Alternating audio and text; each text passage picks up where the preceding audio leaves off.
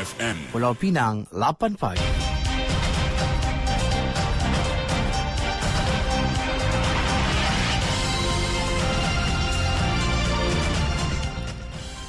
Warta Mutiara bersama saya Zatul Iqmah Muhammad Noor. Assalamualaikum dan salam Malaysia Madani.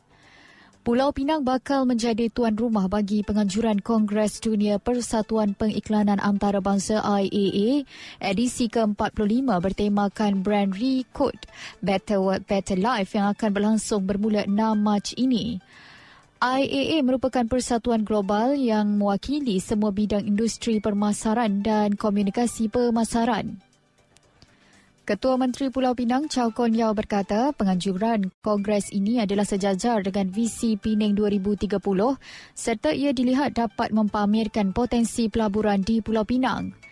Tambah beliau dengan penganjuran kongres ini diharapkan semua pihak daripada pelbagai industri akan meraih peluang dalam penukaran pengetahuan, rangkaian dan kerjasama antarabangsa.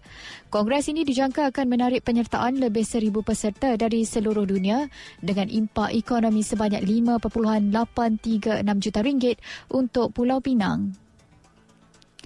Jabatan Kebajikan Masyarakat JKM Pulau Pinang menjangkakan berlaku pertambahan bilangan gelandangan termasuk kutu rayau dan pengemis ke negeri ini pada musim cuti akhir persekolahan 2023-2024 bermula 9 Februari nanti.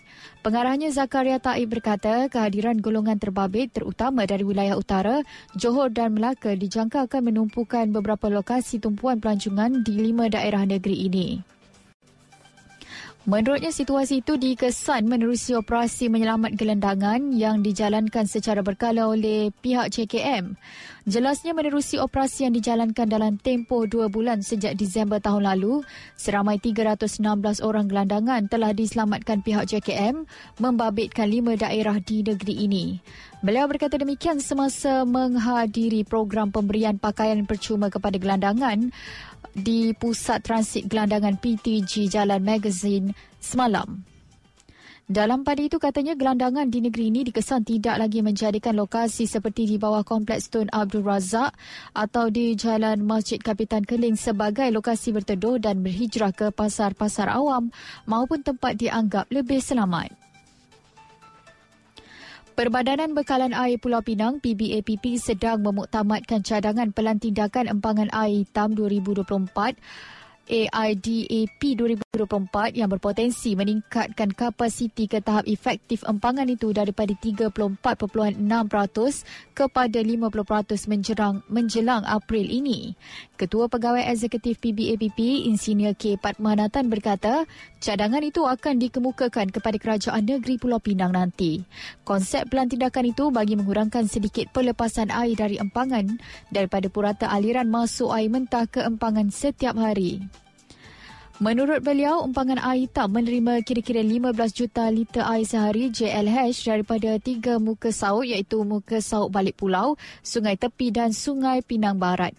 Pat Manatan berkata selepas tiga bulan pelaksanaan pelan itu, simpanan terkumpul di empangan itu dijangka berjumlah 360 juta liter.